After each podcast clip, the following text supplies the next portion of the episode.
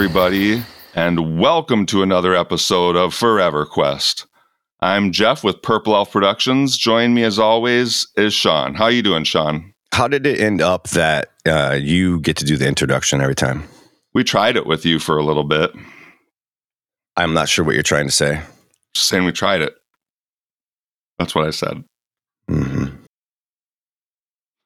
Thank you for being flexible with me, Sean. Sometimes we try new things. Sometimes we have new guests on. I'd like to welcome our new guest today, Klucifer. How are you doing, Klucifer? I'm good. How are you? I'm doing well, thank you. I'm bringing that high energy now, that game show energy. Me and you were just having a nice, calm conversation, but uh, Jeff, the host, is here now, and uh, I'd like to say hello to you. Well, thank Hello. you. We got to ramp up our. We got to ramp it up. We got gotta- ramp it up, dude. We got to be more energetic. Can you do some push ups really quick? Yeah, let's do it. Okay. How many push ups are we all Let's- doing? Uh, 10, 15. No, I'm out. I'm out.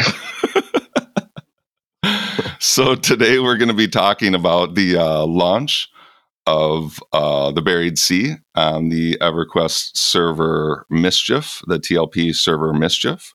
Uh, Klucifer is a very nice man's and also a officer in Faceless who is here to kind of talk it through with us today. We waited a little bit to do this episode until both Sean and I had done every bit of the new content. So here we are, everybody, face to face, a couple of silver spoons. How are you feeling about the launch, Sean?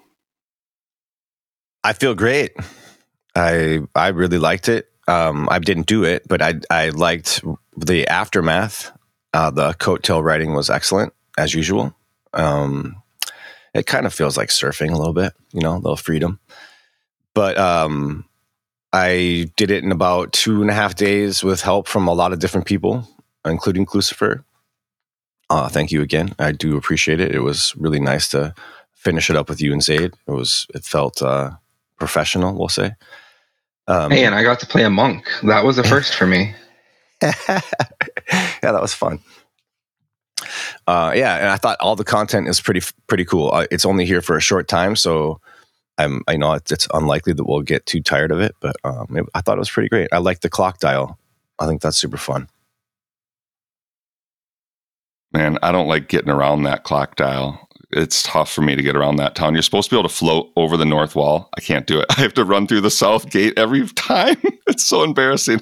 They're like, go to 11 o'clock. I'm like, all right, I got to run through the gate at six o'clock first. I'll see you guys in three minutes. I can't float over that damn thing. Um, before we get into the launch too much more, Klucifer, uh, you know, you know this show, right? You've heard this show before? I have heard every episode. Oh no. so of course we have to talk a little bit of real life first. I think there's some people who like this. I think there's some people who hate this, but it is what we do. Uh, so uh, I thought today we could have a little bit of a conversation about determin- determinatism, which I can't say because it's a conversation I love having with Sean. I love having deep conversation. It's something that me and him uh, disagree with uh, quite a bit. And uh, he's more of a free will guy. I'm more of a determinist guy. And your field of study is actually in this whole realm. So I thought it'd be awesome for us all to have a little conversation about it before we got into launch. Wait a minute, we brought an expert. I I wouldn't call myself an expert. well, you studied in the field. I'll, I'll take it. I, I appreciate the uh, I appreciate the study. Let's let's hear it. Can you tell us, uh, are, are you comfortable with saying like what your degree is in or what your job type Yeah, is without so, getting too specific? Um, I am a behaviorist, so I actually analyze behavior and develop, you know, behavior change programs and uh, work towards changing behavior for people who need it. So that's a big part of or a big part of our field is informed by the debate between determinism and free will. So hence why every time I mention it, Jeff kind of picks my brain on it. Right? It's it's not often you meet somebody who's not a hardcore religious person who's a determinist or who is near determinism. Usually, it's hardcore religious people who believe in that type of stuff. So it, it pumps me up to talk to somebody who, you know, has, has studied it. I think it's awesome. So you said that, you know, you're kind of like what is you said you're like a 6 out of 10 on determinism Uh, and I, Yeah, eight, eight maybe somewhere around there. we're, we're slipping. We're slipping we, we, we changed. We changed We're- for sure. slip- I'm, I'm around an eight. I wanted to be a ten, and then I thought about some of the questions that go along with that. My brain couldn't couldn't couldn't quite handle it. So before we get too deep into this, I just want to ask one question, and maybe we don't answer it actually, but you know, if someone has changes too much, like is always changing, like uh, you know, and and is there something that there could be done for that? You mean like if your behavior is always changing? Yeah, yeah. Yeah, it's called life. Right? Oh, I really did almost spit my coffee out right there. that was really close. That's about as close as I've ever come, honestly. Oh man, my nose paid for that. Oh. So no, do you want Oh. to expand on that? Like, do you mean something worse than life? No, no, I think life is a perfect example. Yeah, our behavior is constantly changing. It's constantly informed by our learned experiences, our past, our and interactions with the environment, and that's kind of the the approach that determinism takes. Is that you know free will is an illusion, and our behavior is governed by those external forces or those internal forces. And like Josh, um, Josh, I would think you were more free will just based off my interactions with you. So I totally get that. Um, Wait, you mean but- Sean? Yeah, sorry, Sean. That's You oh actually t- my god. I wanted to make sure you weren't actually talking to Josh because Josh is out there listening. He's been on the show, and I want, want to make because he's t- we've So actually no, talked Josh about free actually. will with him. Josh, I think, is more free will as well.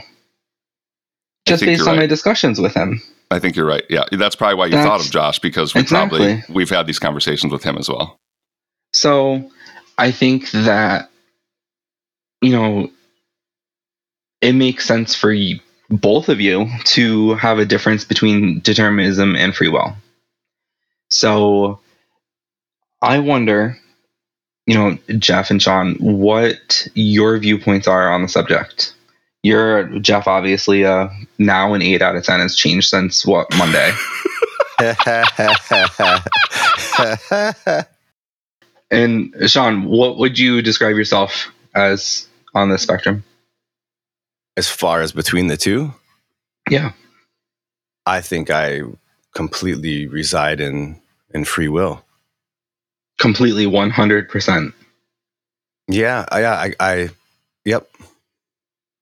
Okay. Yeah. So let me posit this to you. Okay. Um, a volcano's erupting. hmm What's going to inform your decision whether or not you're going to run away? I'm running away. Okay. No matter, What's, no matter. Oh, I'm running. What's going to inform that decision, though? I'm afraid as hell. I'm scared. Why? I'm, I'm gonna die Why? because the lava or smoke or something's gonna come and get me. Okay. How do you know that? I don't. I'm just thinking that it's. I no, mean, you do I've- know. You do know that, though. Like, how do you how do you know that? Well, let's assume then. I guess I've been around a volcano before that has been erupting, but I've been told that as well. I've been. It's something that I've learned that if a volcano's erupting, you should get away from it. Okay. Where'd you learn that? Probably in like third or fourth grade. All right. So that is called soft determinism, ladies and gentlemen. Okay. Something you've been taught that may or may not be true. Something that you have taught that has influenced your behavior. Okay. So, are you entirely free will? Yeah. I feel like I am. okay. I mean, so I need to understand. I guess I want to understand the this part of the the reasoning behind why it would be considered that. So, free will is, you know, the idea that you have a choice. You act, you choose your behavior. hmm You're self determined.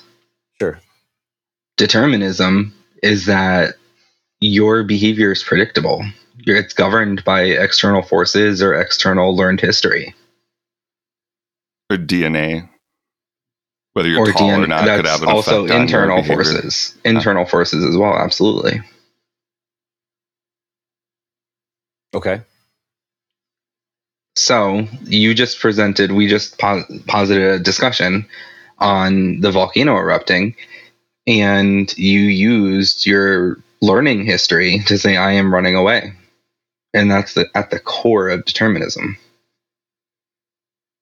Now, if you So- say I'm going to make a decision as to whether or not I'm going to run away, that would be free will. Well, in the moment, that's what you're doing, right? Let's. Are you making a decision or are you reacting based on instincts? Well, that's. I guess that's the argument. That's It the is. argument. Because if you if you change the scenario slightly and say you actually live there, and if you run, then your entire village passes, right? But if you stay, there's a chance you save it, right? Same scenario, Mhm. but now my now my answer changes. So that's where I So- go. Well, then if every time you change this, every time you change the scenario, then you're still having to make that decision, right, based on the scenario. Or if you added And- or subtracted things. Or then there's always this question too. If it is individual, right? When you said one of the choices it could be was individual. If it's individual and not outside, then I think uh, then I would say that how are we getting around the fact that that could be your choice? Sorry, my mind does leap. It leaps bounds. Look at that. So if it's individual versus inst- or if it's internal versus external, how do we get around your actual making a decision? Is what you're Yeah. saying? Yeah, exactly. It's part of the determination argument. So in there is a whole field of determinism that says, you know, your internal biological perspective is part of your, you know, evolution. It's part of your genetic inheritance from your parents. Sure. Um, so those factors then influence your decision making. So that's the internal determinism is actually the bridge to free will I you. and that's where like you're at like a four or five out of ten on that little scale that Jeff was Yeah. talking about. That makes sense So- now that, that like it's inevitable. You can't avoid being uh, being influenced, no matter no matter how you slice it. According to that Right. definition, it's impossible. So then it's impossible to be 100% free will unless you're looking at each situation as an individual decision. And so at some point, maybe I'm not. I'm not there. I'm just saying maybe at some point you're able to escape from some of that stuff because you do have the awareness of it. That, that's the other piece that I find super interesting. Because if you have awareness of this, right, which we do, then you are able to put that into perspective when that decision comes. And at that point in time, to me, that would also give you an, a, more of a feel of free will just by having the concept of it. Yeah, but is that feel of free will an illusion? It could be. I mean, it all could be an illusion. Yeah. But Because because you're you're the way you're discussing it is actually looking at motivation and not necessarily your free will. And motivation is inherently determinism. Because motivation speaks to your learned history and how you've learned your behaviors. And that's what influences your future behavior. solely solely motivation. Not solely motivation. There's a lot more to it. I'm kind of bringing it down a couple steps. And So also, how- I'm totally not the expert, so No- no, I'm no, right. talking in generalities. But how? So then, how do you escape in the in this de- description of it? How do you escape? Then that that what you're saying or what I hear you saying is then all of it because if we all are motivated, that's the only way you like. For instance, are we considering wanting to eat a motivation? Yeah. wanting wanting to live, have babies, all those are motivations, right? Yeah. So then, in this definition, we're all trapped almost 100 percent in the other direction, and there really is no choice. Correct. I mean, Yeah. trapped is a, it's a dirty, it's a bad word. Maybe think of it as like we're on this awesome ride, right? No, I this, mean, this roller coaster that's predefined and how you react to it is already determined. We just open our eyes wide and be like, ooh. Then how how how does determinism explain uh, new new experiences and new inventions and separations from growth, expansion. They just So- would, they would say that's all part of your motivation. That's all part Well- of your learned history. The way you encounter novel experiences is determined based on how you encounter novel experiences in the past. So the first time you encountered something and the reaction you had to it and whether or not you felt that you were successfully interacting with that environment will then inform the next time you're in a, novel situation. And then what prevents uh in this scenario what prevents pure chaos? Like just if that is the case then why aren't we all just killing each other and taking each other's money and we don't have the choice? So that's actually a really good good point though, and that's the fact that humans inherently through evolution and through social constructs want to follow a rule of law. Mm, well, but what that I don't know. There's two big, more different, like, uh, what was the word we were using? Um, motivations that are definitely contradictor, con- contradicting each other, which I see in humans, and they both exist, and they both cause different things to happen. Um, and I don't know if they're. I don't know if that's learned. So I, I've seen. I mean, it seems to have always been there. So I don't know. That's interesting. The the desire to exist with other people, you mean? yes, And to, not co- to, or- or- cohabitate. and, and and simultaneously kill the other as well. so the competition for resources. Potentially, And so then it all comes down to what gives you the most resources. or That's not necessarily a behavior.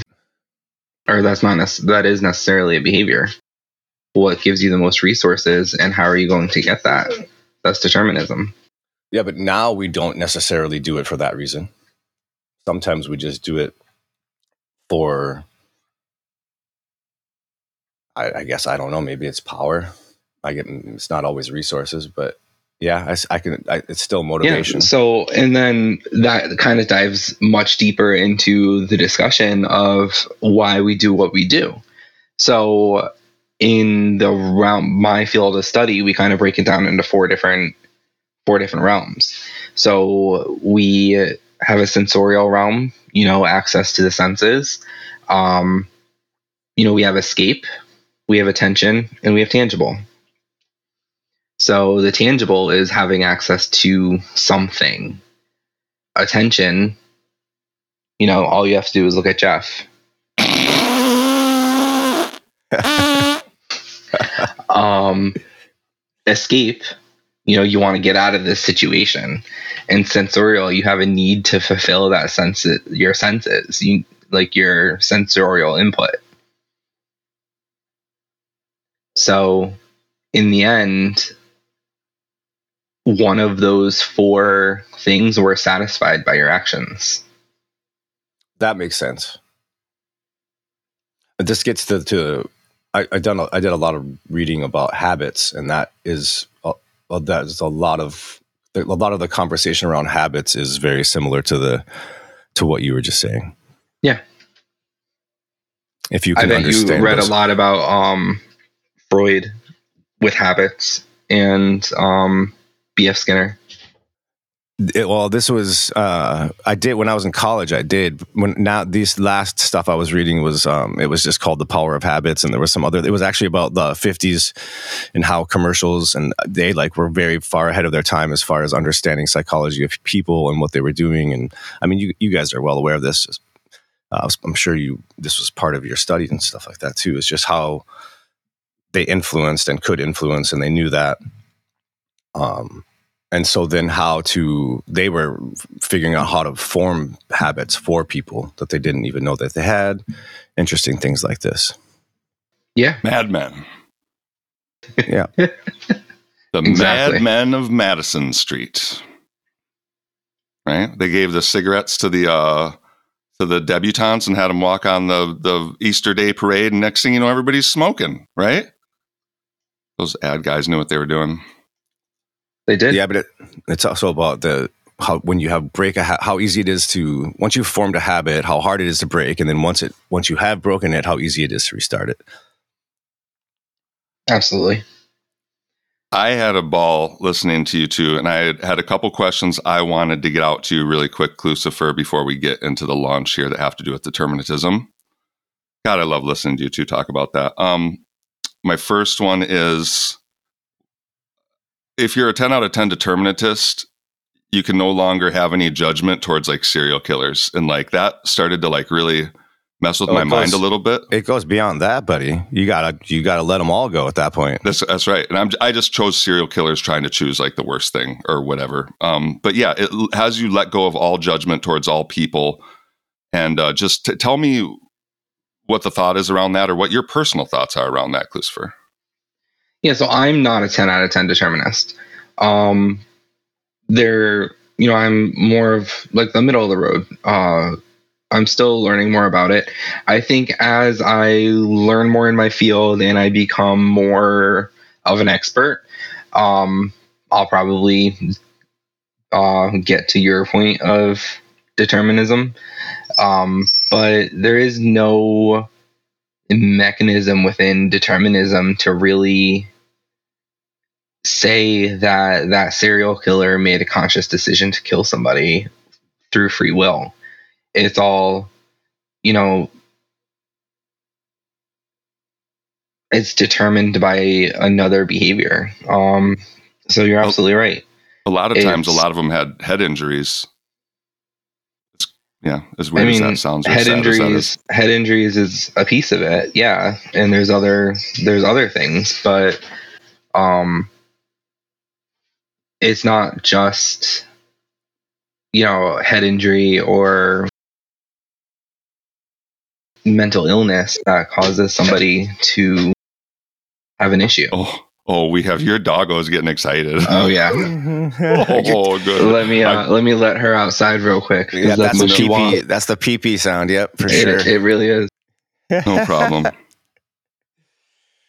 Uh, that was good. I I love I love that conversation too. It does make me have a lot more questions for sure, but I I still think I have free will. I don't. You know, y'all can. Yeah, and you can totally think you have free will. That's the Yeah. whole joy of it. Yeah. You- there's a I'm gonna everyone can have their own decision. Exactly. Yeah. Well, no, we can't. If we're deter- if it's determinism, we can't have our own decision. But You can have your your own decision that's a that's uh, you know evolved from your experience. that's oh, but it doesn't have to be the same as everybody else. No, Understood. that's what philosophy is all about. So It's just a it's just a it's just a gathering of your experiences, which which actually ultimately makes everybody's decision different. Go ahead, Jeff. What were you gonna say? Um, the other thing I was wondering is: Is there a discussion in the field around the idea that even if determinism, determinism, God damn it, You can get there. You can get there. It's even okay. if it's true, that we should all believe or act as if we had free will? Because I've heard that argument, and that one actually makes a lot of sense. And I also don't know how to like smash the two together into reality. Like it doesn't seem like the two should be able to live together, but this idea that even if it all is all deterministic, just like just in case, we should all act as if we have free will. Uh, so you think that? And sorry, Jeff, I don't quite understand what you were saying, but maybe Sean does. Yeah, I think what he's saying is, well, here, I mean, it's partly an argument against determinism, but uh, how do we have laws and and rules and all these things if if we're learning from behaviors that would want us to not have that stuff or agree on it or move in that direction? Like, how does democracy exist?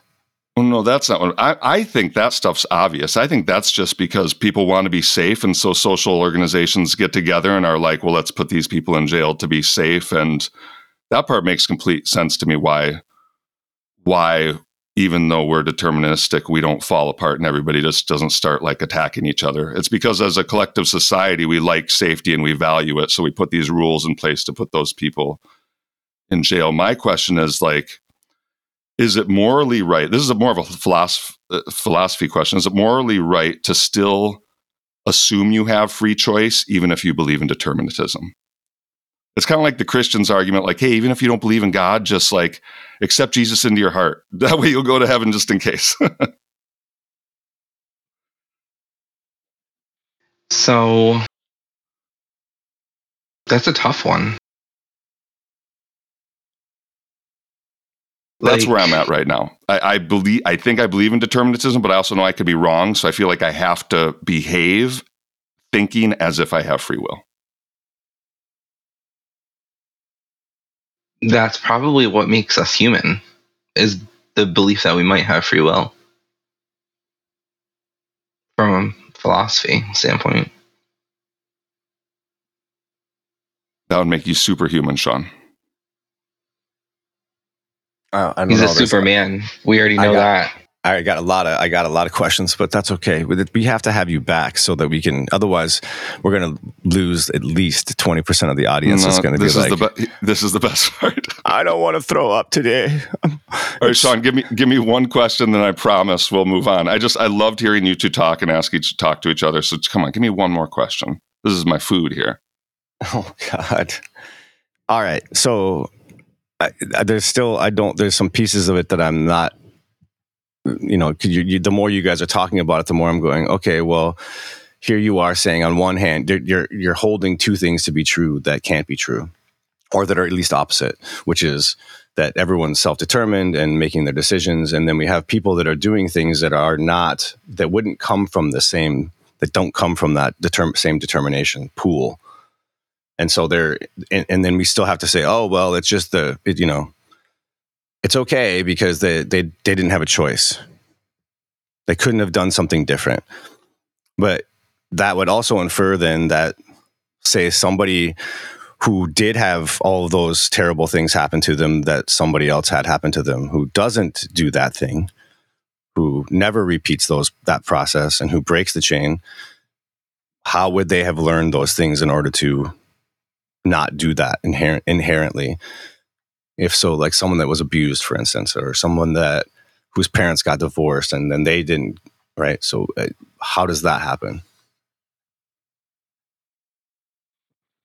So your reaction to the environment informs your future behavior.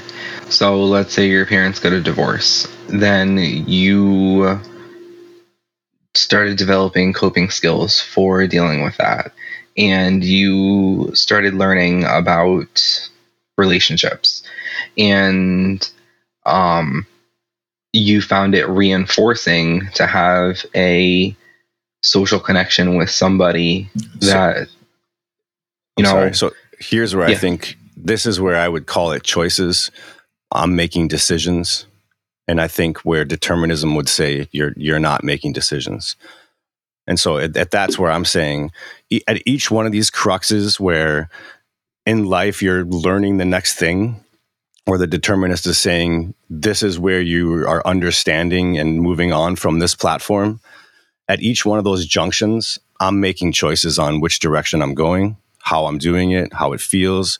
Oftentimes i do it two or three times before i learn i don't want to do that again right but each mm-hmm. time i'm making a decision whether i want to or not or whether i want to do it this way or that and so that's where i see it's in between it's in between these platforms in which I see free will. Okay. Maybe our next conversation can be about um, biological and social reinforcement and yes. how that feeds into free will and determinism. Now I'm going to get behind some of that. So uh, yeah, I, I, I can, I'll definitely have that conversation. I love that conversation. yeah. Like the food you ate yesterday, they say that um, oh. if you're up on the parole board, you really want your parole board to have just eaten. If you see your parole board before they eat, you're fucked. It's actually true. Isn't life sucked that you can Dude, go to jail and go up to it, the par- parole board right before they have lunch and just get fucked? it's also about who made their food. Right. And the, and, and the mood that that person was in. If you don't believe me, you're crazy. I've watched it my whole life. You've seen people pee in the soup. I have never seen that. You've seen people spit in the burger. Nope, I've never seen that either. You've seen burgers in the burgers. The booger, the boogers and the burgers. All right, let's talk about launch, guys. We got to get into it. We're at the thirty Well, minute we don't have any now. bits. We're not going to do a bit before we get into Oh, it. we have so many bits, guys. get Do into you a guys bit, wanna- please. Can we break it Oh. up with a bit? My God, we've got a pro on here. bits? is also a very good EverQuest player. So anybody who might have faded out there for a few minutes, you should come back. You should listen. Everybody who's out there driving their car right now, turn it up a little bit. I know you had it turned down. It's okay. Turn it back up. Anybody out there who's like pulled themselves up by their bootstraps in their life fucking hated that conversation. If you tell that story, if you talk to people who really like went from zero to hero and talk to them about that, they fucking get upset. I've seen people get mad when you're talking about determinism. Anyway, um, uh, we have a bunch of things here. Uh, we have Stump the Experts. Hello, I am expert. Uh, this is uh, for you guys here because I basically know the answer. Miko asks, Hey, heaps and loads. Uh, who is Sat Kata and what is the significance to the current expansion, mate? Who is? Can you do the accent again, though? Seriously? Sap Kata, you know, like like Zap Mama, but Zap Kata. Okay. And what is his importance to the expansion? hmm I mean, Klucifer, you're the officer. I'm going to let you take this one. what? Let's take it. yeah, I mean, you know, this is what it feels So- like. I think I think you should at least know the answer to this. I mean, I should. You're right. But there, here's something you're gonna. I think you probably know this. I know you know this. You're a behaviorist. I don't. I don't pay super attention to that stuff. I don't Okay. really. I don't really pay super attention to. What I love about the game is the other human beings that are in it and the things that we do together. That is what I love about it. So that's actually what I love about the game as well. So the really the only reason why I know any any lore or anything is because I listened to Zaid for a very long time every week at raids and prior to raids and everything. And the man's brain is works nonstop in ways that I don't understand. Me But- too. You can tell this is an in between expansion, like a little dinky one, because when you ask Zade about the lore, he's like, whatever, it's kind of this and this. this You know, the forgotten weren't we, weren't we having a conversation about lore the other day? And Zaid was like, "Yeah, I don't know." And I was like, "No, wasn't it like wasn't it like this?" And he was like, "Yeah, it was." And like he didn't want the conversation. He was like, "Okay." It sounds like he he's pretty. Con- so there's two things. Do you want me to explain who Oh, Zap boy. is to you guys? Here we go. I, I got it. So Okay. Sapkata is or was like the leader of the Combine Empire. Yeah. Um, he was poisoned by General Saru. Yep. Um, and yeah, we're in the Combine Empire right now, and that's Katakastra. Um, so yeah, Exactly. Which is which is inside of the sun. Is that correct? inside no, of the Norrath. We're in the center of the Earth, right? Ah, that we're like the core of the earth. we are. Well, no, the Katakastra is actually at the bottom of the sea. I think. Oh, that's right. That's why this whole thing involves Prexus, because Prexus brought it down to the sea. We got to have Zayd Right. on to catch us up on the last couple all in a row, So it's I like think. the buried sea. We're underneath the ocean. That's why if you look up in Kata in any of these zones, you see fish in the sky. So we're underneath That's- the ocean right now. What's Yeah, weird and- is the last fight, it's Mayong versus Sol Ro, which kind of has nothing to do with any of that. Right. So the the whole idea behind why this expansion was discovered is that there's something wrong with Katakastra, Katakastrum, and the the barrier that keeps the ocean out of the city is breaking. oh, Miami. We were just talking about Miami. right? so that barrier is powered by the link to Solteris. And Solteris being, you know, the throne of Ro and the sun and everything. So um that's powered by that link. And that link is weakening. That link is weakening because we screwed up and killed Mayong. Oh, Or yeah. way to go, Sean. and Mayong is like, "Yo, here I am. I'm gonna take over. You can go ahead, Sol Ro. Bye." Um. So yeah, we have to go in and fix it. Speaking of going in and fixing stuff, since we're talking about some trivia here, there is a correction for the on the road again. Y'all might remember Badzilla asked us, hey, if you're in Plane of Time and everybody wants to go to Fear, how do you get there? I got us there in like four zone lines. Klucifer, Uh. do you know the right answer for everybody? You, you haven't heard this episode yet. I don't think this is the one that hasn't been released to everybody, but it was asked us. Let's say you're clearing, playing a time, you just killed all the gods on like the top floor or whatever, and y'all want to go to fear. How would you get there? I am horrible at zone lines. I follow the masses. Well, Badzilla informed me that uh, there's actually a zone line to fear in Plane of Time. Apparently, behind every god is a little platform going to their zone. Yeah, Okay. actually, yeah. Okay. Yeah. Sean, why didn't we get that one? Um, well, we did plan a time. I know that. Yeah, we've done it a couple times. Uh, quite a Um, few. All right, back to the back to the topic at hand. The DJ but did it and the best understand. Do you guys remember that song? Yes. Young G's perspective. Let's get back into it, guys. All right, so it's oh my gosh, so it's like launch is coming up. Klucifer, you had your own little uh, group, right? Yep. And I'm sorry, I don't mean to call it a little group. I'm sure it was a nice big group. You know, I mean, it was six people. That's kind of small, right? how many uh, times did you guys uh, run it? So we ran the whole thing six times. Holy fuck! Um, and then we did like little mini practices where we were like figuring out skips and everything. And I was like, hey, hop on over to test server. Let's try this. So Damn, you went harder than we did. We did six times, but I didn't do any of that extra shit. I suppose some people did, but I didn't. I'm pretty sure some people did. You went hard. You go hard. I do. Um, so it's launch day. Let's break it down for everybody because on the podcast, nobody's heard yet how this actually happened. Um, it's like four o'clock, five o'clock on a Thursday, something like that. Four, um, and or uh, yeah, on a Thursday last week, and uh, server goes live, and we are all in our groups, right? In Faceless, there's like a I don't know, 10, 12 different groups, maybe more, who are all about to go to work and do their solo stuff. Can you start walking us through what the very first mission is? Because I'm imagining here we're going to tell everybody what happened, but this is also going to be informational. So people who actually want to do progression, they're going to come back and listen to this episode. Yeah. So, um, we actually had something like 24 groups um, ready to do progression. So you can imagine that was kind of hectic to organize. Um, the first things first is you have to get there, right? You have to get to the new zones, Katta Castrum. It all starts with Katta Castrum. So the way we chose was to go through the guild portal. It's the easiest way. If not, you know, you have to take a boat, and we all know how boats are. Um, so you know, you take the guild hall portal, you go to um you kind of talk to this prime researcher Wayman Elnot a lot. Uh, and you do this quest line called uh, City in Peril. So you get a combined signet ring, and that signet ring evolves as you do more in order to prove your worth to be able to rescue the city.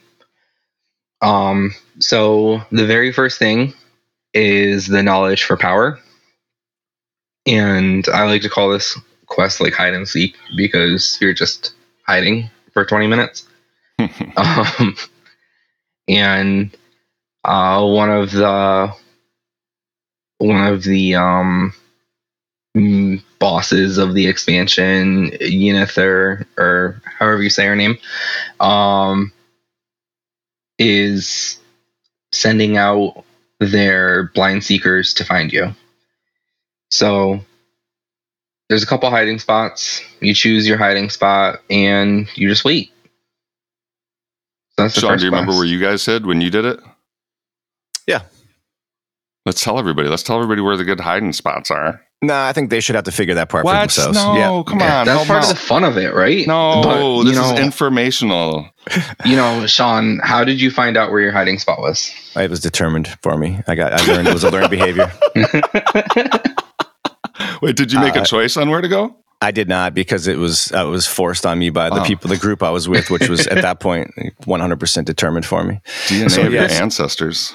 I uh, we went to a room that was you know very near the beginning. I believe as f- kind of far back as you could go. I, I'm not going to be able to tell you on the map where it was, but there you'll find this room where there's a arched doorway once you're in the room, if you get up on the top of that arch as close to the wall as you can and shrink down as small as you can, you will not be seen. Yeah, it's the what is it? The southernmost room. Um, you shrink yourself down uh, over the southwestern doorway. The most hilarious part is I, you know, included a video in our guide on how to do this, and uh, there were still lots of questions on how how do you not get hit, found. Um, I suppose as an officer, that happens a lot. You put out every bit of information you can, and then, like, what was it the other day? People were like, "What order do we loot these bags in?" And I don't know if it was you or somebody else, but it's like it's posted here, here, here, here, and here, and I sent it to you on this day, this day, and this day. that was totally me. Yeah. um, but yeah, so that's that first mission. You just wait, and you're waiting to be found. And then you know there's a little mini quest for the city in peril, and then there's another real group quest called locating the statue, and that's where you go into Thalassus, um, Thalassius, and you have to kill um, statue guardians and um, Brennanus Reardon, I think his name is. Um, I call him Big Ben. Um, not to be confused with the next expansion where there's also a Big Ben. um, so that's a really super easy one. I think that one only took my group like two minutes to do. Yeah. So um, yeah. One thing I did want to mention is uh, a lot of times if you're in a group of six people, Sean mentioned it was like about two and a half days for him in different pickup groups of different people at different steps. But if you're in one focus group, especially in these launch groups, uh, we got it done in an hour and a half. And what I want to do is kind of point out as we go some of the tricks that were done. Sorry, faceless Zaid. You know, I don't. I think you're okay with me letting out the secrets after they happen. I think what we've that's what we've agreed on for the show. Once it's been done, I can talk about it. So I do want to mention how we did all these really, zones so been, damn quick. It's been super nice having you do the show with me, man, and uh, being faceless. It's been cool. New um, server so, coming out, right? New mischief. So, yeah, so the, the second- tricks, the tricks with locating the statue is that really the only things that see invis are um, the refuse substances and the puddle of waters and the catch defenders. So as long as you know you send like a rogue ahead of you to scout out what's you know ahead of you, um, you can kind of bypass everything. Uh, so my group had a rogue in it. He SOS'd um, ahead of everybody, and we were able to avoid pretty much all of the mobs. There was one puddle of water for our group that was like right in the middle, and we couldn't bypass them, so I had to kill him. Um, but yeah, we were able to get through. We killed two Kedge defenders, and then the four statue guardians, and then Brendanus. We uh we had a bard just train everything, and we ran behind the bard, and then the bard faded everything off, and we were basically standing in the room behind the boss, ready to fight him after the bard faded everything off. Yeah, there's a lot of awesome, cool strategies to do. Um, I wasn't super comfortable with that, and you have to kind of you know, speak to the strengths of your group. Yes. Which I so. do want to mention my group because Blastoff did so much work. Um, it was Zaid, Blastoff, myself, Godric. Uh, it was Fastan, it was uh, Kung Lo, and it was Cubicle. Uh, so we had two monks, a mage, a warrior, a bard, and a cleric. And this bard, I think, did like 50% of the work of the whole thing while like half of us like sat around. They were exceptional. And so Blastoff was training constantly and fading constantly. Yeah. And the good thing is it was all in instance zones. So technically trading training is okay Right.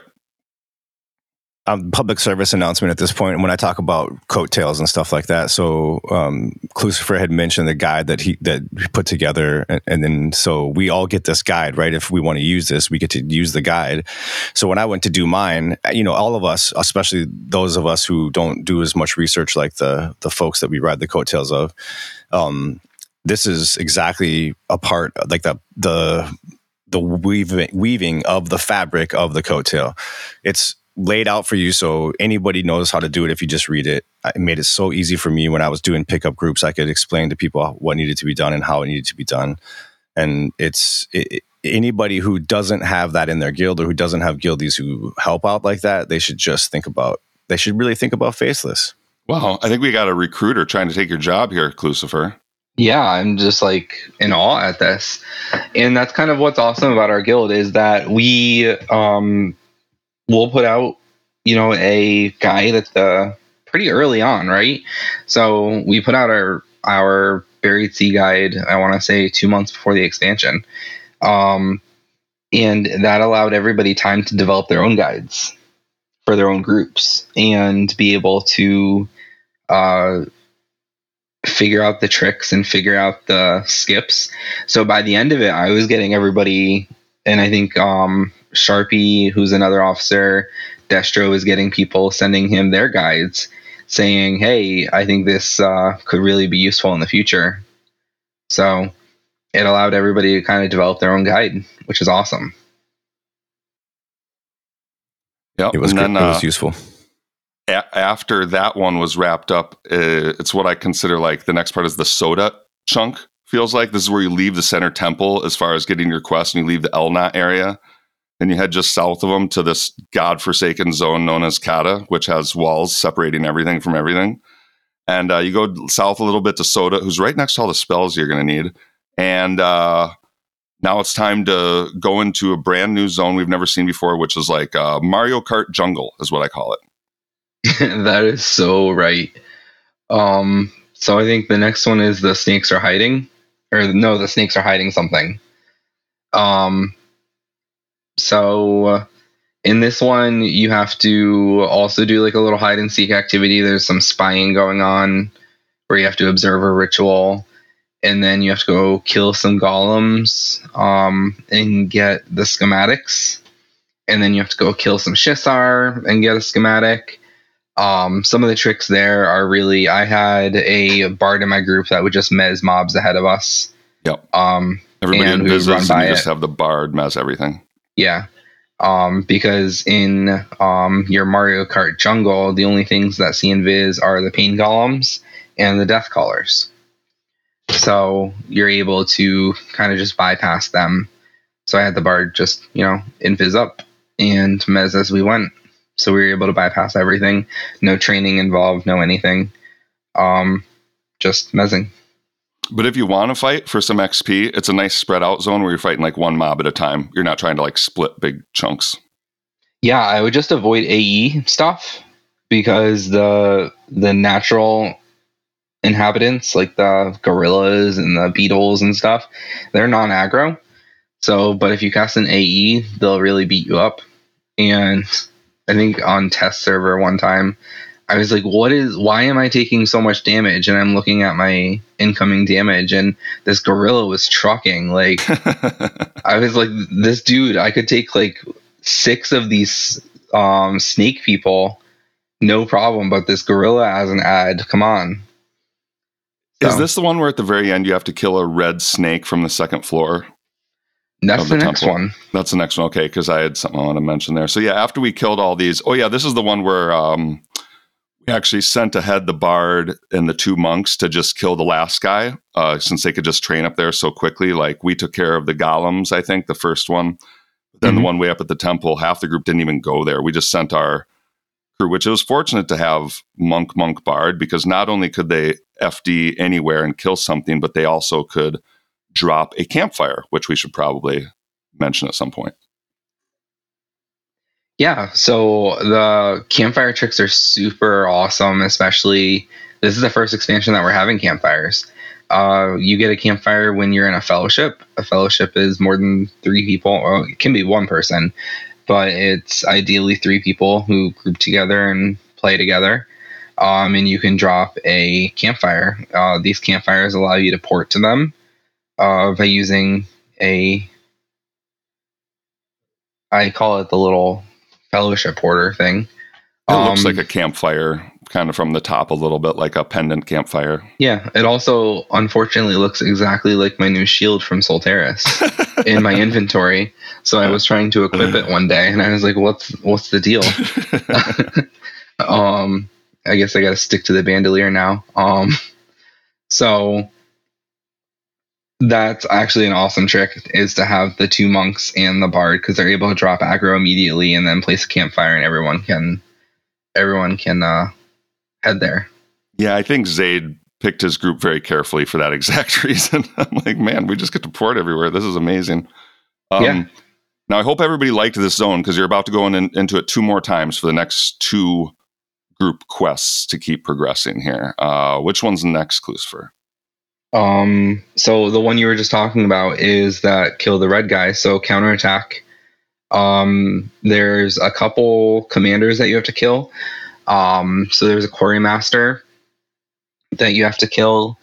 Um, he, or actually both the quarry, all of these three guys that you have to kill in this one spawn ads.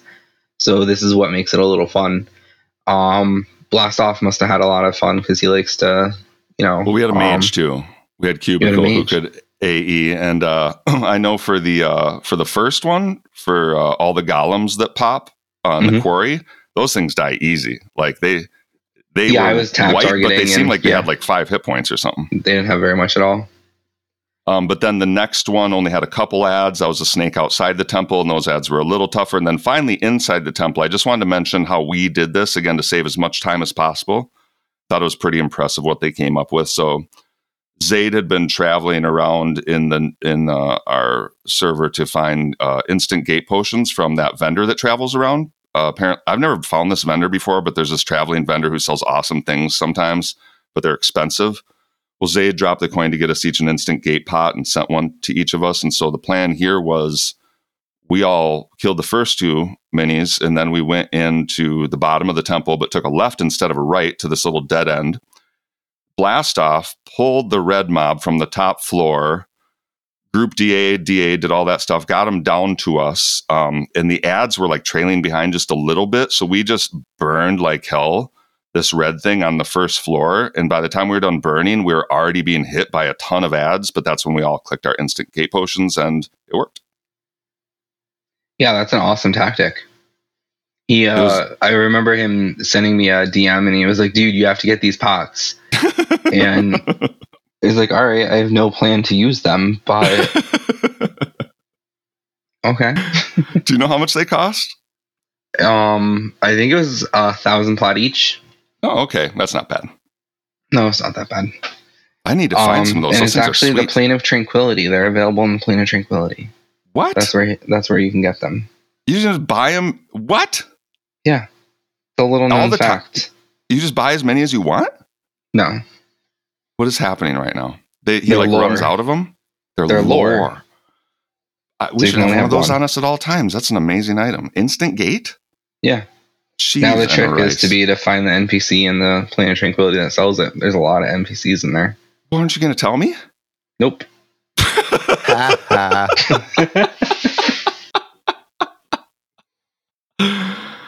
Oh, that's one of those things you learn how to change behavior. Uh, give Jeff tasks; he will shut up.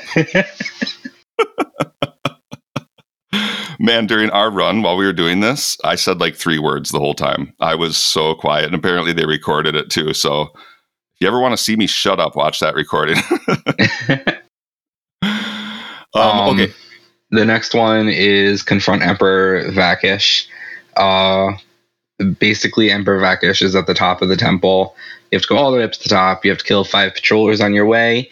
That is one that I routinely forgot to do. So um, I set up a Gina trigger for as soon as I zoned in to remind me to kill five temple patrollers.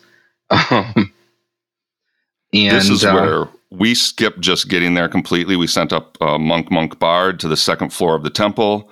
They got to a safe corner, dropped the campfire. We all went up there. That way, we didn't have to actually get to the second floor of the temple. Yeah, so if you go up the opposite side that you've gone up the past two quests, you actually run into very few mobs. And Right. the fortunate part is that um, during this run, there were no see invis mobs on the opposite side for us. Holy shit. So we could just invis all the way up. Lucky. I know. Spe- uh, one thing that can be unlucky in this zone that I want to mention to everybody when you come into the uh, Mario Kart jungle is as soon as you come in, there's a small pyramid, like a person sized pyramid. Don't walk on it. it's a teleport. And it happens so much. I've seen so many people accidentally step on that thing. Absolutely. Uh, so we're now done with soda, right? We've done three We're done with the soda part of the missions. Also, this whole time we haven't been doing much of A City in Peril. That's like this solo quest that you mentioned at the very beginning. But like Yep. you can't do the soda till you get the City in Peril done. But now it starts to progress City of Peril in Peril again, the solo part of the mission. You have to go talk to Yeah. uh, Grand Vizier. Is that it? It's like this uh, undead guy to the south uh, east a little bit. Yeah, so you Yo. go back to Prime Researcher Elnot. You basically just hail him and say Shissar. Um, and then uh, you go talk to Vizier Zio. Um, Vizier Zio will give you the quest for the next or the last uh, the last uh, three quests or the Yeah. DZs. Um, so you say, you know, you hail him. That's your city in peril. The next one is uh, where there's a will, and that's in Jissa, the Shissar Sanctuary. Wait, where is it? Uh, I pronounce it Jissa, and no one has ever laughed at that. Um, but I can see why now that you are laughing at that. Um, I love it. So this Oh. is this is that portal that's at that eleven o'clock that your small legs can't take you to. Um, Oh God, I fucking I, I don't know why I can't float over this thing. because you have small legs. Is it because my dude's small? Well, you can't get the the traveling momentum to stay afloat. I think it's a dwarf thing. Yeah, Do you know we can only shrink once, not twice? exactly. I think it's a dwarf thing. I think you're right. Did you know that So, the like, Pegasus give mount? yourself give yourself an illusion, like a yes. high elf or something, and Yeah. then I bet you you'll be able to lev over the wall. How did you? You're you remembered high elf as like the only illusion I have. You knew I had high elf, didn't you? Well, I've seen you use high elf. Yeah, you remember things. You pay attention to other people. I do. You guys are kind of similar, Sean. I think. Um, you know, as, even though you don't like uh, uh, uh, like uh, obviously have differences, but he does this thing too where he's like uh, he's so polite. He doesn't like to interrupt people, even more than you. It seems like sometimes it's very uh, it's very nice for somebody like me who likes to talk a lot. Blah blah blah blah blah. What have you been doing, Sean? When I talk all the time, have you been like walking around the house and watering some plants or something like that? I just actually I had to go to the bathroom. I got a second cup Yeah. of coffee. I sat Mhm. back down. You guys were still going. I was like, oh god, we're only about a third of the way through. This is a behavioral thing I want to talk about really quick, as long as we're on the subject. Klucifer, when we're playing in the morning, uh, Sean doesn't like to do push to talk, so it's always open mic. And his bathroom is very close to his computer, so we hear him pee every time. And he does a teeny fart before he pees every time. We've now learned this. As soon as you hear that, you know it's about to start coming out. And then he comes back. He's like, "Oh, I'm all better." We never hear the hands getting washed either. By the way, what? And we keep being like, "Dude, just turn off your thing." We all hear you pee, and he's like, "Nope." oh wait, you can't diagnose anybody. I'm sorry. No, I'm sorry to put you on the spot. Not only that, but it doesn't really matter, right? I, I can't help myself. I do it. I, I do it because it's my everyone I've ever known has done it, and the people before them. It was built into me. And they let's don't wash their hands. They and they pee in front of everybody. Okay, Yeah, yeah, and well, and they want you to hear it. or it's just laziness. That could be. That could be. Or you guys play so early in the morning. Oh, it could also like I've be. had to have like three cups of coffee just to have a conversation with you guys. That's what I'm saying. It, it's all. It could be a slight exaggeration too. Oh, I I absolutely anticipated that. I uh, I definitely wash my hands every time.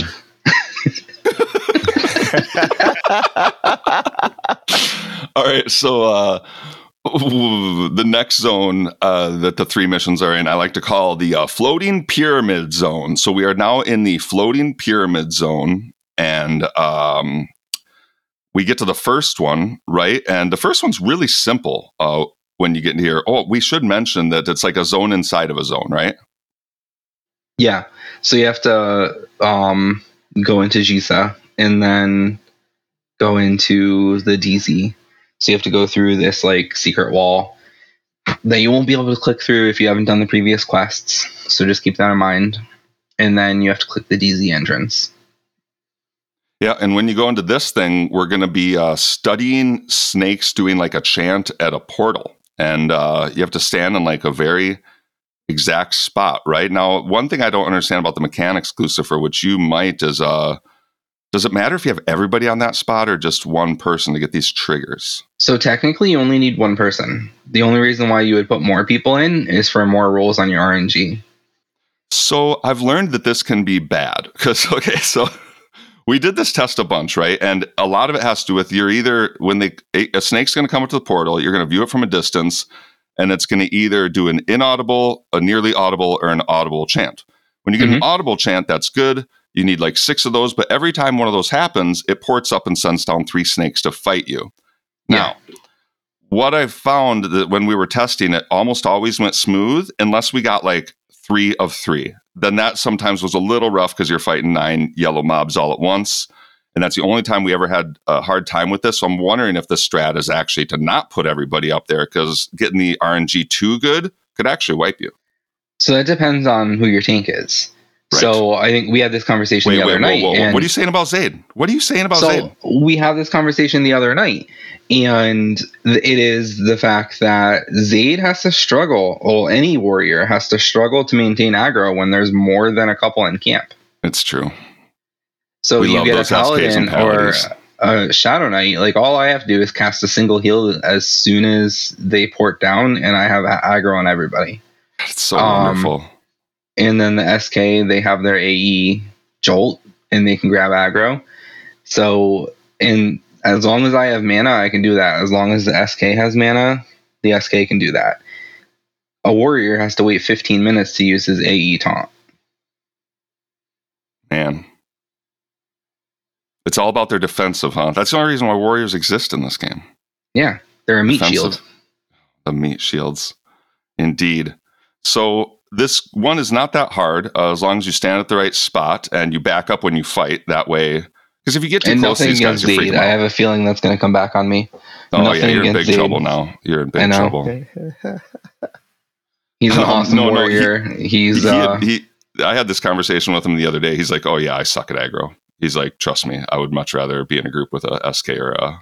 But here's the thing, though. Once he has aggro, though, and if it's one mob, it's hard to take off of him. Like I was. uh I had a glyph running, and I I think none of the other warriors were prepared to take a mob, so I was like, oh yeah, I'll take it. And I had to struggle to take aggro off of him. And I think by the time I got aggro off of him, he was like, dude, it's too late. I was like, all right, I failed. Sorry. So So I think the only way you fail this one is if a bunch come down at the same time and, and wipe everybody. Other than that, it's it's pretty simple. Or if they you don't see have to, you. Oh, is, does that end it? Yeah, if they see you, they're like, "Dude, why are you spying on us?" And you have to go over. And, and if you fail any of these, you just repop it, right? Yeah. Yeah. Uh, so then you take off from this one and uh, go get the quest. Like one person just has to go turn it in, and then everybody goes right back in the same instance, right? Mm-hmm. Now this is where presumably these are maybe the hardest, but when you have somebody like Blastoff in the group, our our bard, it's just like they do all the. I don't know what they're doing. it's like they have to. Okay, so when you go oh, to the zone, the serpent one, yeah, because when you go into the zone, you have to port up to all these different pyramids in the sky. Uh, there's three of them, and they all have all these different levels, right? And uh, you have to go go to all these particular spots for these like triggers for updates, right? Yeah. So I had a rogue in my group, so I sent the rogue to do this, uh, while the rest of the group went and killed the Sarissa, the Undying. Um, so you basically whether it be the bard and the bard just constantly fades, fades, fades, or the rogue or a um monk who can FD off aggro, they just go in to these locations and investigate the obelisk or investigate the sacrificial room to be able to get those updates. Um, and then you kill this undying snake, which we ended up pet pulling. Um, kind of ignored all the mechanics because you pet pulled the snake and the helper mobs, the guardians of the undying didn't follow. Um, so that was helpful when you were getting progression done, Sean, you were called upon to do this part where you had to run around and get all the triggers. What do you think of it? Uh, it wasn't bad. Uh, Once I figured out what I was doing and and that I was going had to go down inside of the temple on different levels. At first, that part was confusing, but once that part was figured out, it was not difficult. And for the people not going to the spots, the people who are just trying to get to the last temple to fight the boss, and this will be helpful and full for the next task as well. What you do is you just run to each teleporter, and then once you get to the top of the teleporter, you step to the side and invis. It clears all your aggro from the previous floor. So even though you may have aggroed eight mobs trying to get to the teleporter on the previous floor, as long as when you get up, you step to the side and immediately invis, clears all aggro. So that's basically what the other group is doing is they're just training from one teleporter to another. Again, these are instances, so not training other people. So the invis has nothing to do with it. Oh, that just has to do with like uh Not Mobs on more that aggro. floor. Right. Yeah. So the teleporter is what puts you out of range. Think of it like a mage cough. It puts you out of range of the mob. oh. So Because you're not necessarily going up, you're going to a whole different right. You're going to a whole different pyramid. So it puts you out of range of the mob. So they have no way to get to you. So they're going to forget about you. Now, the last one, this is the very last, we're almost done with the group progression now, is you go back to the same, same zone again, and just everybody gets to the very last temple and fights the biggity boss, right? And you have to fight the uh, ads in a weird order. Do you know about this? Yeah, I think uh, Sean should explain it. I vaguely remember this actually. So I think I, I did all the work for this one. So go for it. There's yeah, you had you they made you Zayd made you be the main assist, right? Yeah. and it was there's four different mobs. Uh, I'm I'm not going to remember the or wait, it's like f- f- the first tier commander, second tier commander. I know that's the second and third one, and then low. There's a high and a low, and then the first and second, and it goes high, first, second, low. If I'm not mistaken. So it goes ritual high chant, first ritual middle chant, second ritual middle chant, and ritual low chant. We'll and you have to a- wait to see who says all those and write their names down. Yep. and then kill them in that order because you're not actually killing one that's called ritual low chant. You're killing something called Shasa Sakrasha, who actually had that say text and you had to notice it and write it down. Yeah. So it's like um when we ported over to that third pyramid, I just hopped over and I ran right for the middle of the pyramid so I could get those updates. And being a I was playing a monk at the time, I was able to just feign right there and get all the emotes. Um, there's other places that you can get the emotes, but you know, I was playing a monk, so I was like, let's let's live dirty. Um, so you know, you get those people. They're the soccer, the lich. They all end with lich. So it's K H A R, K H R A, and then some other variations. So it's super confusing. It's meant to confuse you. So yeah, um, you write their names down and you just go from there. So, you know, we had been testing for over a month. You know, Zayd was pretty serious about wanting to do this well, even though what I've learned with him is, you know, when it came to the actual day of, he's just like, let's just have fun, guys. He likes to prepare, though, right? Mhm. Um, and so we put all this work into this, and we, I gotta say, when we ran this in an hour and a half, we wrecked the first seven. We did it exactly how we trained. Everything was almost like muscle memory. I thought it was impressive how he trained us because yeah, when we get in, got in there, nobody had to think about what to do. We had all done it so many times; it was just instinctual, kind of almost like determinism, and going so well, and so happy that all of our work was paying off because everything was flawless except for on the RNG part, the one we talked about where they were doing the chance. We had some bad RNG and actually had to be there about five minutes longer than we had in other eh, times, but that's fine. We still had a really good run. Now we get to this very last fight here. did you watch this video, Klucifer? I did not no. You didn't watch it? Okay. I almost want somebody else to tell it. we get to the last fight and we send the the bard monk monk to drop the campfire right outside of it so none of us have to do anything except for campfire right to the last boss and here we go and we've done this before and it always goes very smooth and we're basically celebrating at this point we're at the last boss which we crush every time and you know the smiles are starting to come over our faces, and we're killing them and we're killing the ads, and then all of a sudden Zaid's like, "What the fuck? What the fuck?" Who's it? And I don't remember exact. This is where I, it's a blur, the exact words, but basically Zaid killed one out of order. And oh shit. And then stuff started to like fall apart. And like they started getting harder. And then all of a sudden one ran out the door and things are just starting to fall apart.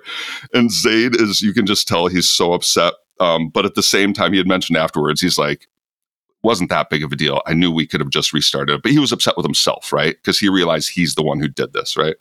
He's upset with himself and they're all trying to get it back under control. While while they're trying to get it under control and find these ads and kill them i think one ran out in the hall but it turns out they weren't there. They were running around the room we were in trying to chase them down. I was standing right by the boss the whole time like right on top of him like a big old dummy instead of off in the corner or something like that and I'm panicking, right? All of a sudden, my muscle training is going away because we didn't do this, right? I didn't plan for this. I don't know what to do now. I didn't, where's my muscle memory? And so, you know, I'm doing my normal thing. I'm hitting every single like glyph and intensity and everything I got and healing and doing my own DA all of a sudden because I start getting smacked hard by the boss. I do my own DA, but then the same thing happens that always happens when I do DA. I see somebody about to die. I click my DA off. I start to heal them and then I never hit my second DA. And that happened and I died. Okay. So we're on the final boss of this whole thing, and the cleric just died. And I hear them all in chat still. And I think it's Cubicle has a res, res token. It's either him or uh, Blastoff, I want to say. And they resed me and I died again. and then they wow. resed me again and we won. but, oh my gosh, was that a, uh, in this whole time, this whole time we were doing the runs, they were they kept telling me. Uh, I think it was both uh, Cubicle and uh, Zaid specifically are like, you need to use your DAs more, man. Like you can't die. They like literally gave me a stack of DAs. There's like, here's your idol, here's your frozen skull earring, here's this potion. They're like, you should have three DAs. They're like, you don't use your DAs enough. And I'm like, I'm sorry, I'll just try to do better. But that so I failed there. I, I completely failed under the pressure. And uh the cleric died, but luckily they were able to pull it all together. Very exciting moment, though. Very exciting and very relieved that we actually still got it done. See, for this one, my group pet pulled it, and um, all the liches came with, so that was nice. Um, they didn't always come on tests, so I uh, had the Brazier of Elemental Summoning, and I would pet pull one of the liches, and the mage would pet pull the other. Um, which worked out really well. And uh, we didn't have any issues on this one. The we had a couple hiccups with uh, zone lag in Solteris. Um, my group had issues, believe it or not, despite all of our testing. All mm-hmm. of our testing. You know, you cannot make up for zone day nerves and or launch day nerves and final hails on stuff. People were just screwing that up. Nah. Um, sure. Yeah. So I was like, all right, we got this. So, uh, and this is where it comes down to, you know, you know, in the faceless, it's it's the first groups done are the ones that get invited to the raid. So, you know, grades Gray and Zaid are sending me tell us, hey, what's your ETA? What's your ETA? And I'm like, yeah, I got maybe two more minutes. I'm killing this Empress and I killed the Empress and I sent a tell to Greywalk and I'm like, hey, I'm ready for a raid invite. And he's like, oh, one minute too late. Whoa. Yeah. So, so that was, uh, that was a little frustrating, especially because my group had it down to like a good hour and 45 minutes um, on test server. And there's just stuff you can't, you can't plan for. Um, but that also speaks to the fact that so many people that we weren't anticipating uh, really pushing hard, pushed hard, and ended up doing super well with their launch, with their launch group. So I'm super proud of everybody, and they really knocked it out of the park. Right. So this is where I want to get into the raid um, kind of briefly because we're going to do this raid a bunch more times over the next month and we'll be sean and i will be mentioning these raids and so we don't need to get into too much depth here but i want to give an, people at least an idea of what the raid is as an outline um, the day of uh, launch, you know, as the group's finished, then we got our like, you know, five minute bio or whatever, and then get ready to start forming the raid because you're now done with the group content. Now it's time to go kill Mayong or Sol Ro or both. I'm not sure if we actually kill him at the end. I'm not sure how that works. I think we kill them both. Um, and uh, do you ever so really start- kill Mayong though? he keeps coming back, right? Right. He's a vampire. Yeah. Exactly. Mm-hmm. And so when you zone into Katta now, you can go down a couple floors to a teleporter and then another teleporter. And then there's this big orb that looks like the sun. And then you port to a place that I know isn't the sun, but I imagine it is because whenever I'm there raiding, I constantly play it When I might as well be walking on the sun. Damn, bam, bam,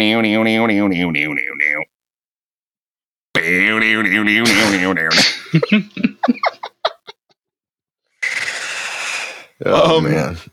So uh, it's like when once, you give a kid sugar, right? It's just like inevitably they start to break down. I want to say once we had three or four groups, we started clearing. Um, can you, you started t- with you started with three groups, and you um, started clearing towards Mayong's mistress, um, which is surprise the sisters event. Right from the earlier cat from the his demi plane. Yeah. Yep. So you got the three sisters who are all catty with one another, and they want you know Mayong's attention, right? So um, you started with that event, and uh, you had the guardians uh, that you had to kill, and each dropped a specific item, and you had to turn that specific item into one of the sisters to give them either an advantage or a disadvantage to kill one another. And this part, it sounded like, was very crucial to the entire raid. This is the part where Zaid kept talking about, like, this is going to make or break us if we can kill the eight, what did you call them again? Warders? They're the Guardians. Guardians. If we can kill the eight Guardians, because you only have like a couple minutes to do it. So he said it's all going to come down to whether our couple groups that we put together at the beginning is good enough to clear them all in time. This sounded like a very big, like, gate. Yeah, so you only had uh, four minutes. I believe it's four minutes. Um, to kill all of the guardians of the prime. Uh, there's nine of them, right? There's nine. Yeah, there's nine. Um, and each have their own special ability. They're either immune or greatly uh, resistant to magic or spells. Some of them are immune to all spells. Some of them, you know, mitigate slashing and piercing, or some of them have an AE silence. Some so, FD or cleric, and then somebody says, Godric. Godric, stand Godric, up. Godric, you're at, what are you doing? like, why don't my heels work? Um, so, and those abilities are tied to the items that they drop. So uh, it took us some testing to figure out which items we wanted to give to which sister to ultimately make the sister that we wanted to fight oh, end. So this wasn't like this isn't solved EverQuest strat. Like there's some video out there that had already perfected it. There's some people that have perfected it, but it changes depending on your raid composition. Ah, gotcha. You know, so you have to figure out. I mean, we obviously have our preferred strategy, but if you have a caster heavy group, you're not gonna make the final sister immune to spells. Right. But or if, you are like monk, us and your guild is thirty percent monks, you know you got to plan around that. Yeah. What What is our number one class? Do you think, as far as mains go? Monk. It is two. We currently have twenty eight monks. What's number two? Would you guess? You um, warrior. Oh, really? Holy yeah. shice! I wouldn't have expected that. Those people do God's work. Leveling a warrior. That sounds awful. um. So we did this and then uh, we did all the rest of the bosses which i think we'll save for a future ep because we're we are over an hour already but you go to all these like islands uh, so let's not talk about every boss but talk about the general outline. Do you go from island to island? At the end of every island, there's a boss. Finally, the last island is Mayong versus Sol Ro. Yeah, so some of the islands have two bosses. So the first island has the two bosses. The second island, actually, yeah, they all have two bosses. Um, and then you clear the islands. You don't have to clear the whole island, obviously, if you don't want to waste time on it. Um, and then the final island is the castle. And inside the castle, you have Sol Ro and Mayong having a hissy fit with one another.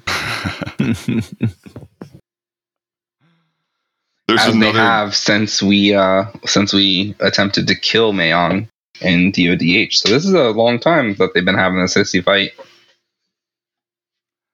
um, on the way up through all these islands is another example of uh, Zayd making a mistake and then Jeff making it worse. Uh, we were all on the, the raid, and Zayd went to go port up to the next island, but right next to every port up is this big pillar of fire. And he accidentally went into the big pillar of fire instead. And he said, Somebody res me. So I'm like, Oh, I'll be the good cleric. I ran up and did a divine res. I didn't drag him first. He just, he's like, Who the fuck just divine resed me in the middle of the fire column? I actually this wasn't launch night though. Was the one after. Everybody Yeah. else thought it was hilarious. For the rest of the night, everybody's like, "That was awesome." I remember this. I remember this because I actually needed that divine res later, and you wasted it. Sorry, I Yeah, wouldn't I needed- a waste. I that was that high divine entertainment. res. Yeah, You were both you were both at the Wednesday raid, correct?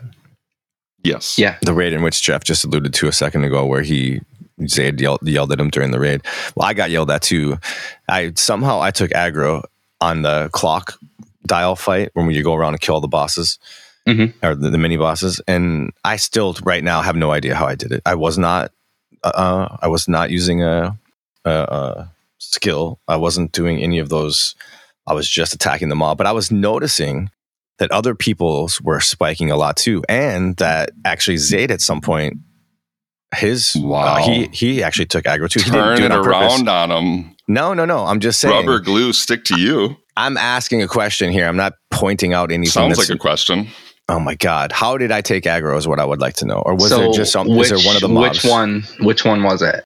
I, I'm gonna think it was like it was near to the last, second to last, third to last one. Okay, so that would have been the ninth one, and the ninth one does um a memblur.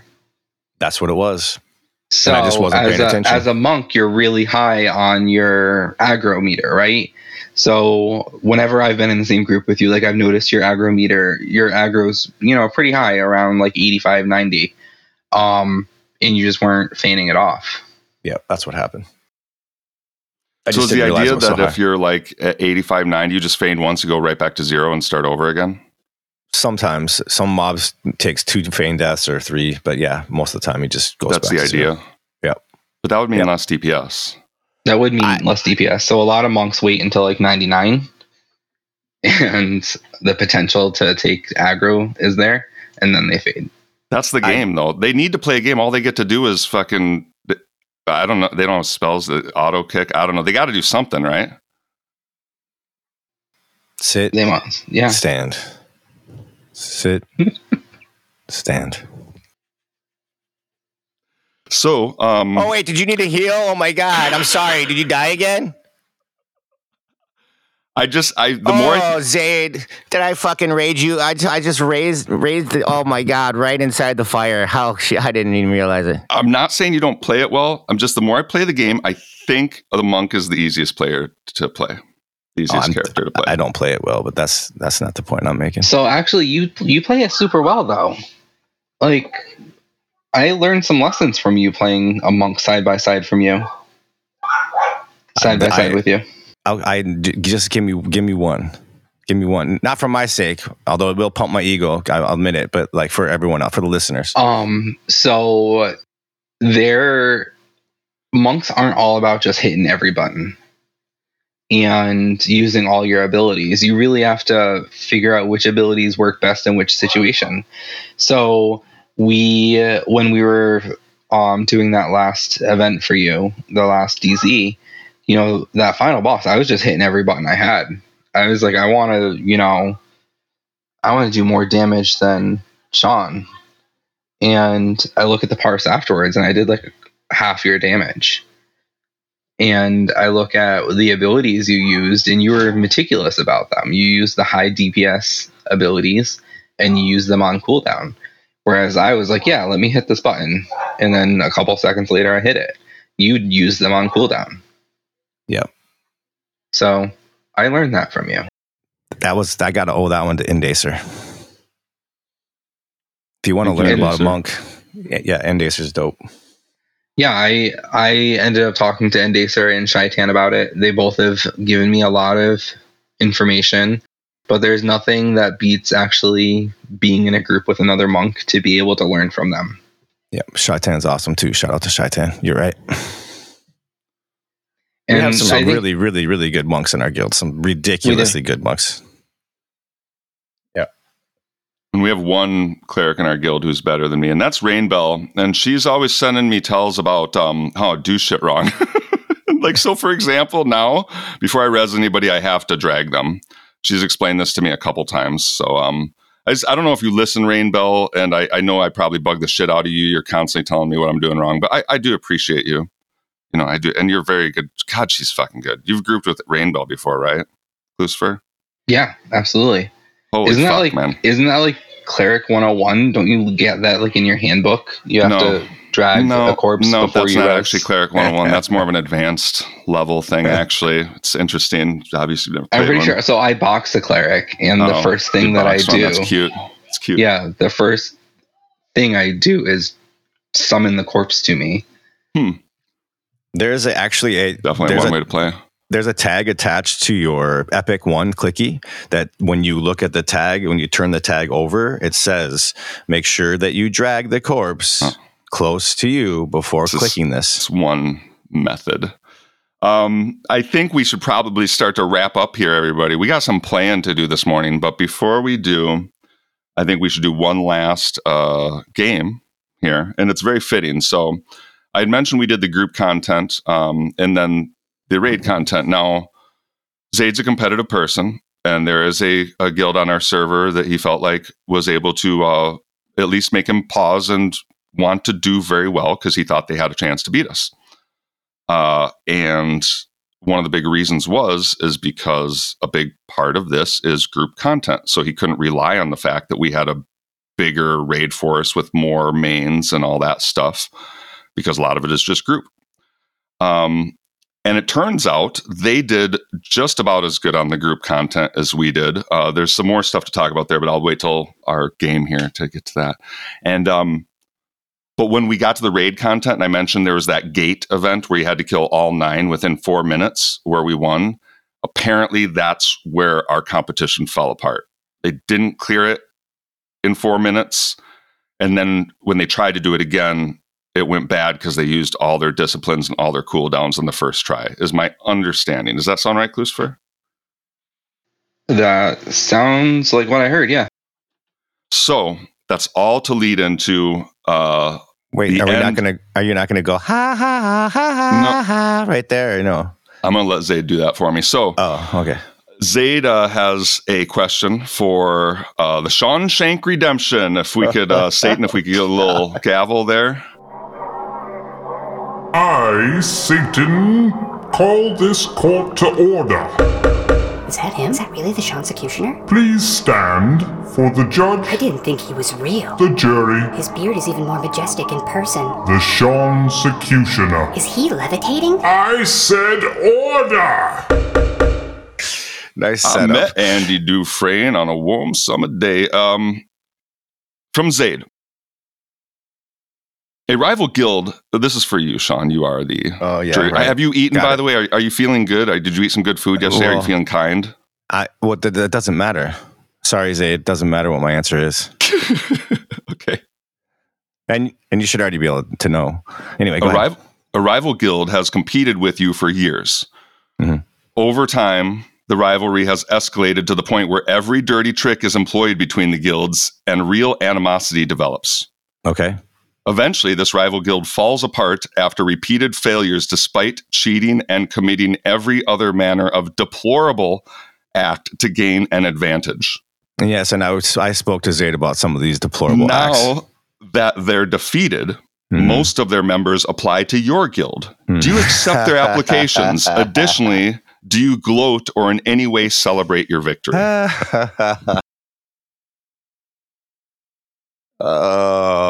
mm, that's pretty yummy. That's pretty yummy, huh? That's a yummy one. Uh, I love how direct Zayd is. That's you know, sometimes you know I, I don't like running as fast as he runs, but I really appreciate his directness. I appreciate that about you too, by the way, Klucifer. I just I appreciate you for a lot of reasons, Sean. But you know, I appreciate you too.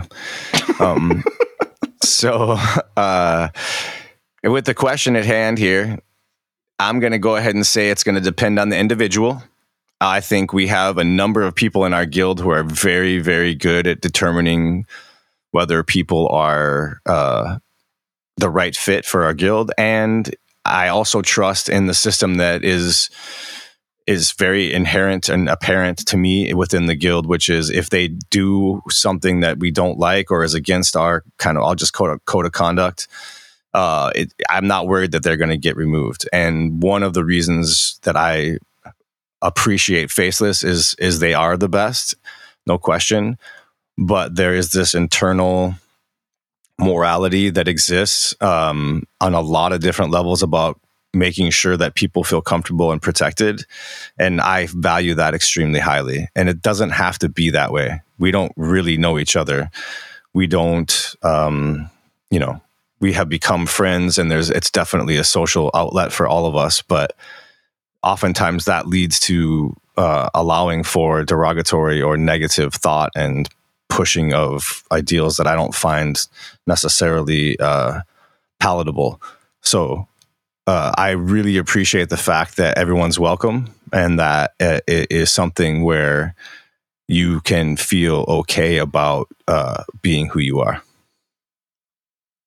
Well, inclusive for being a recruiter, what is it that you look out for as far as a red flag or somebody you think would be a great fit? So, um, you know, the big thing, like Sean just mentioned, our code of conduct is basically don't be an asshole. We're not gonna we're not gonna tolerate that. So, um, that's one of the first things I look for is your interaction with me, your interaction with our other recruitment officers, and how your presence on the server is. If your presence on the server is that you're taunting people in general chat or you're constantly um, causing a scene, I'm going to think twice about bringing this app in. Um, or we're going to have a conversation about expectations within Faceless. Because ultimately, once you join Faceless, you also join our reputation, and our reputations are linked. So, um, we want to maintain a pretty good reputation on the server. And other servers as well, too. Like there's that other Absolutely. one coming out here soon. I'm assuming something will start up there. I don't think me though. I think I'm dedicated to this server, at least for this foreseeable future. Are you with us here, Klucifer? Oh, till live, All live. Live. live, Not live live. to a Let's not- Let's not go that far. Well, I want to really thank you for being on, Klucifer. Um, this was a great conversation about launch, but personally, I just loved the first half of this uh, podcast for my own heart and for my own filling up. I just I love listening to very smart people who can actually uh, speak intelligently about these things that aren't just all emotion based, like I sometimes do. And uh, I just I it also gives me hope. You're you're a younger person. You're very polite. You're when I say younger, I mean compared to Sean and I. You're very polite. You're obviously smarter than us, and just uh, you really seem like a shining light. Somebody I enjoy being around, and I just want to thank you for being on the show. Oh, I appreciate it. And maybe next time uh, Sean can work on convincing me more about free will. I'll do some research. I'll do a little reading. I'm gonna read. I'm actually gonna. I'm gonna read about determin- determinism. I'm gonna try to get a better understanding. What about Sean? The argument you've had with me is uh, the best argument to have with somebody is to punch them in the face and say, "Sorry, determinism." right. I mean, that is. I, I do think that is one of the better arguments. Honestly, I, I and then try to and then what are you going to do about it? Because you also can't do anything about it now. I know what I'm going to do about it, Sean. I'm going to laugh because you don't have it in you to do that because of determinism. Yeah. Next time I see you, we'll find out. You do not have it in you. You don't. You don't. You couldn't do it. It's not you. Cannot wait to see you. Oh. I look forward to hearing what happens, and I look forward to continuing this conversation, you guys. Yeah, it's been truly a pleasure. I, I was looking forward to it. Um, I'm really, really glad that you came on. Th- thank you very much for taking the time. We appreciate it. I know all the listeners do too. You're definitely going to have to come back. And you know what happens if you make it three times, right? Oh, I did hear Destro's theme song. Okay. Fantastic. I will. I'll make it. I'll make it a point not to upstage Destro though. You know, Uh, next that's to awesome. next to my warrior in uh, the guild, is Destro put wannabe Destro, Ooh. right? That's funny. So I That's can't good. upstage him. I can't upstage No. him. That would be an interesting person to have a conversation about sometime too. And I really got to start doing these these at the beginning. But quick shout out to a new patron, Jacob. Oh, boy. Hey, Jacob. Way to be at the end, buddy. Uh, we really, we really appreciate it. Obviously, um, you know, we th- this is why we do it. You're, you're the reasons why we do this and continue to do this. Uh, Jeff and I would have these conversations anyway, but what we realized is some other people might like it too, and there's a community to to potentially build here. And so, thank you for being a part of it, and uh, thank you for continuing to be a part of it. Those who you are. And if you are a patron, uh, you get access to the Discord, the bonus eps, and now we're starting to release episodes a day early for patrons. So that's another reason if you're interested in that. And as far as bonus episodes, we are working on a fully edited episode of the Mute story. Uh, Klucifer, how do you feel about that? I feel like there definitely needs to be a warning prior to that episode, maybe a tag on it that says "Do not listen in the presence of others." or children or sensitive people. Oh, or the Starbucks drive-through oh my god. because that is what happened to me for the episode of the mute. the I was stuff needs to ordering my become more acceptable. The stuff needs to become more all of- acceptable. Let's just All put of it a out sudden, there. Jeff's voice starts narrating the mute. Hell yeah. Let's and do it. the Starbucks barista, whom I know pretty well because I go every morning, just looked at me. Learn something about you. Yes. Yeah. Well, we're going to learn what the waves sounded like on that day. We're going to learn what the birds sounded like. Fully episode, fully edited up episode in the future. But you got to be a patron, everybody. So do that. I mean, Klucifer is a patron. Don't you want to talk to Klucifer in the chat? Of course you do. Maybe you join us on a Saturday morning fun run. That's what we're going to go do now. Uh, and thank you, everybody, for sticking with us the whole time, even through the first half. You're all wonderful. Thank you very much. And thank you, Sean. Thank you, Klucifer. I really appreciate you both joining me today. It was a pleasure. Bye bye.